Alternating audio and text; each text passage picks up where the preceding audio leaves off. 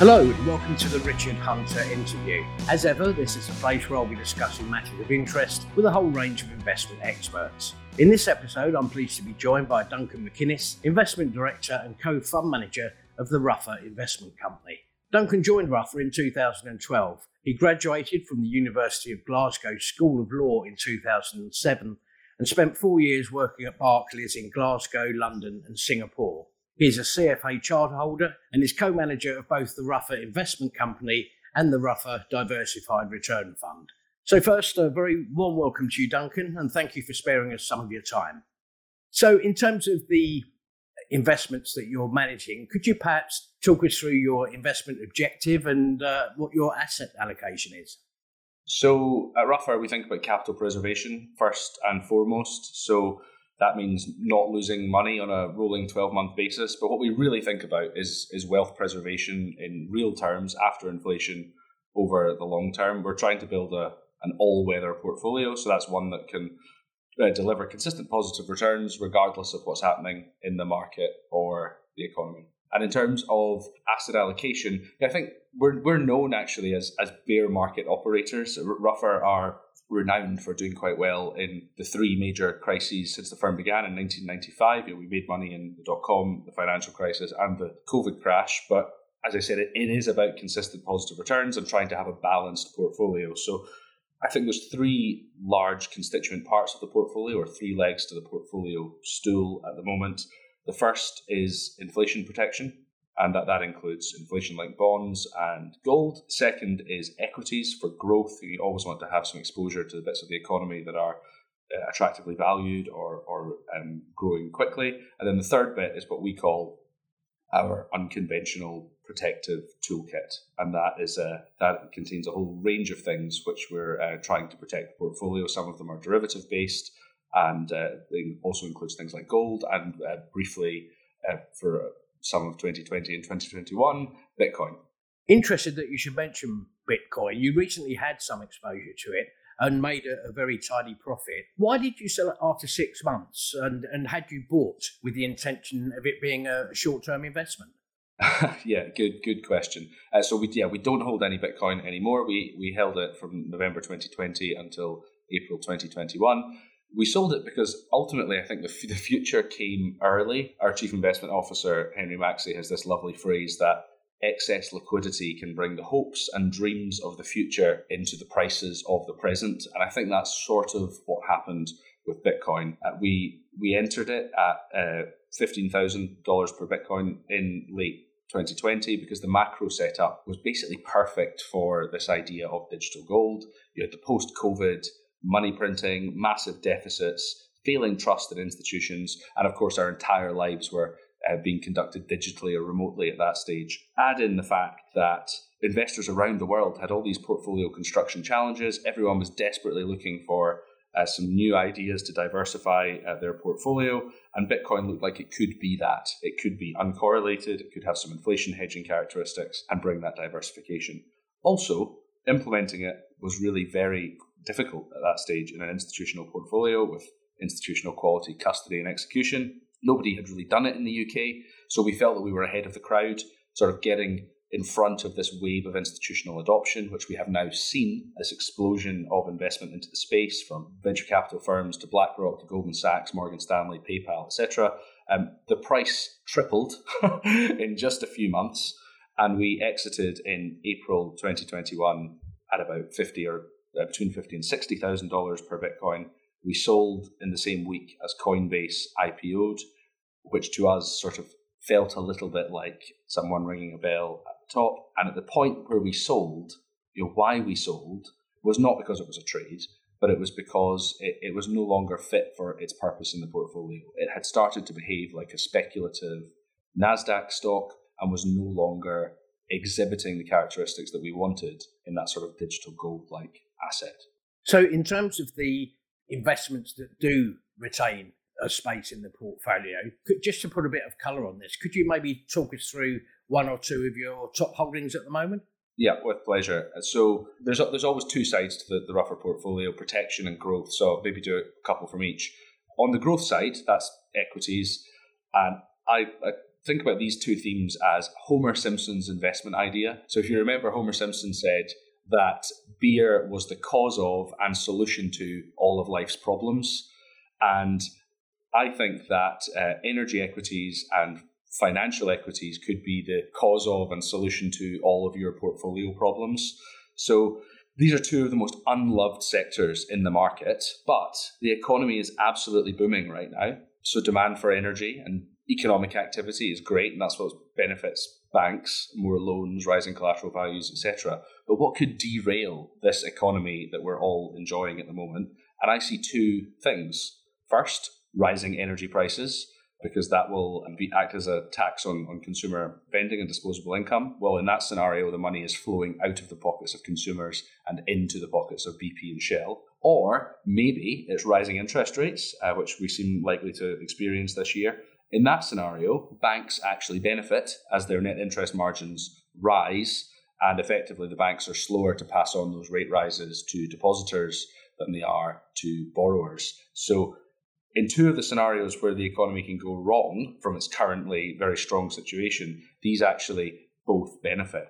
Further, um, if you look at energy in particular, we've got a, a really interesting supply demand position where supply is has been constrained because of ESG and because of regulations. So these companies haven't been allowed to invest in expanding production. But yet, believe it or not, global oil demand is actually still rising uh, despite um, uh, the energy transition.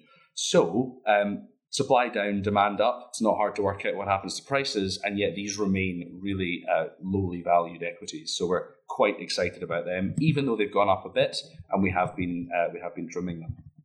On the protective side of the portfolio, I think we're sort of known for um, for being quite creative on, on how we get protection in the portfolio, that unconventional toolkit that I mentioned earlier.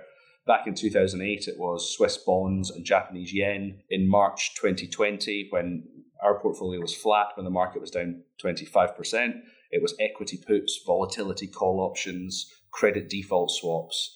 And this year, the protection that's been uh, helping the portfolio are interest rate hedges. So these are options that rise in value when bond yields rise. And that's allowed us to be up about 4% so far this year when both stocks and bonds are down. And being able to dynamically hedge interest rate risk, which is a bit of a mouthful, I know, but being able to do that has been absolutely invaluable this year. And maybe if I look the rest of this year, I think credit protection is, is maybe the most exciting bit of the portfolio for me. So those are effectively bets that corporate borrowing costs will rise, um, and uh, you, you could say it's a bit like being short the corporate bonds. And what is attractive here is that you're being short the bonds at uh, pretty much all time high prices at a point where you know the policymakers are going to try and raise interest rates and slow down the economy, which should widen credit spreads. And also, I think you can be pretty confident that this is a this is a position that will go up when risk assets go down, and that has a really valuable uh, role in the portfolio.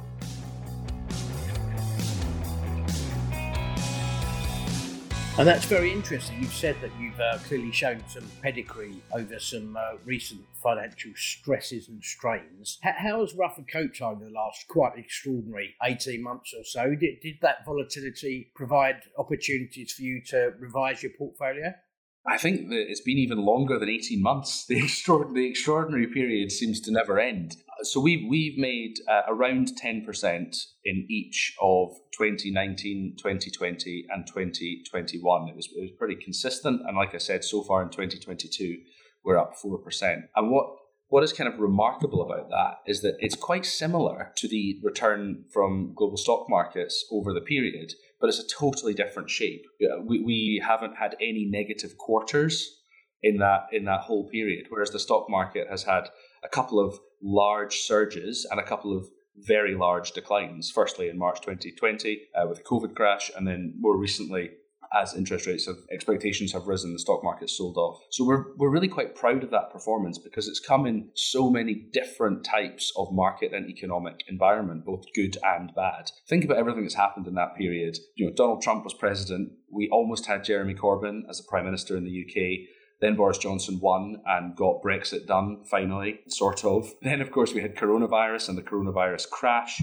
Then we had the spectacular monetary policy response to all of that and the economic change that came with it. And now we've got the geopolitical troubles and possibly a completely transformed monetary policy environment. And through all of that, I think for our performance to have been you know, good, that sort of double digit returns, but also to do it without much volatility, uh, we're, we're pleased with. And in terms of has it given us the opportunity? Yes, lots of opportunity. The three main constituent parts of the portfolio have stayed the same, but with all that volatility, what has changed is, is our ability to sort of um, you know add to equities upon weakness or take some equities off the table as the market rose and, and size the three different segments differently um, depending on the risks and opportunities at the time. You recently wrote a, an article on inflation volatility, Duncan. You mentioned that inflation has been waiting in the wings for a long time. Why, why is that so, do you think?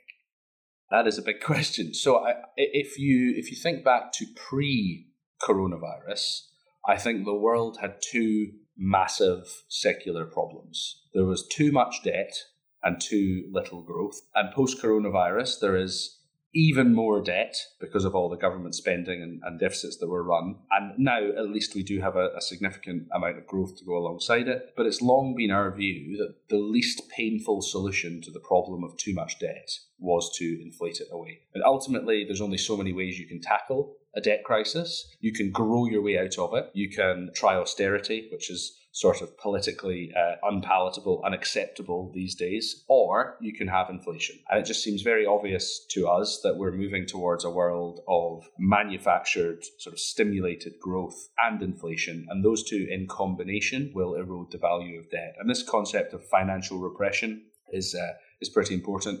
So, financial repression is where you hold interest rates below the rate of inflation. And we've had that for the last decade with interest rates at zero and inflation at two or three. But we've got it to a pretty extreme degree today with inflation at five, six, seven, and interest rates still near zero. And that process slowly erodes uh, the purchasing power of money and acts as a bailout really to debtors at the expense of savers.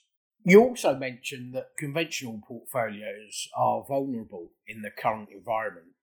As such, what's your outlook for the rest of the year and, and how are you positioned on top of what you've already mentioned around your, your investment thesis? First of all, what do I mean by vulnerable? Well, we mean low expected returns across the board from bonds where we mechanically know that the returns will be very low to equities where we suspect the returns will be will be very low and we're not alone in saying that. Worse, you've got an increase in cross asset correlations, which means that your diversified portfolio is not as diversified as you might think or as you might want it to be. And we're actually we're seeing a lot of this year to date. If you look so, so far this year, stocks and bonds are both down and diversified portfolios are really struggling. And then you face this bigger question of why do you own bonds in the first place? And I would say that there are three reasons why people own bonds income, protection, and diversification. Now, at very low bond yields, the income element is uh, is sort of defunct. But increasingly, as we're seeing this year, as we saw in Q1 last year, the protective element of bonds is gone. And arguably the diversification element is gone too because there's a lot of data that shows that in a higher inflation environment, stocks and bonds are positively correlated. So that is why portfolios are vulnerable and deeply challenged. And so why do we think or what, what can investors do about it? How are we positioned? I think there's a few shorthand rules to sort of explain what people should do. And this is not a tactical thing. This is not about six to 12 months, how to get through 2022. We think this is about a strategic, how do you get through the next decade of financial repression? And those, those rules would be you need to move from nominal assets to real assets so that you have that inflation protection. You need to move from conventional assets to unconventional assets be that the unconventional protective toolkit that I mentioned, uh, or even just as simple as having your equity portfolio look nothing like the benchmark. For example, having lots of exposure to uh, industrials, value stocks, energy stocks that will benefit from higher nominal GDP growth and inflation. And then also accepting that you probably need to be more tactical and nimble than and, and less strategic in your asset allocation. Because if returns aren't going to be there on a sort of buy and hold basis, then you need to manufacture them by by being more adaptive in your portfolio construction. Fascinating insight, and, and clearly backed up and, and proven by the uh, the more recent performance, as you mentioned, of, of your portfolios. Unfortunately, that's all we've got time for. So many thanks again for your time, Duncan, and for your valuable insights. And thank you for listening. Please feel free to like and subscribe. And of course, you can find much more by the way of investment insight and ideas at ii.co.uk. I'll be back soon with another Richard Hunter interview. Bye for now.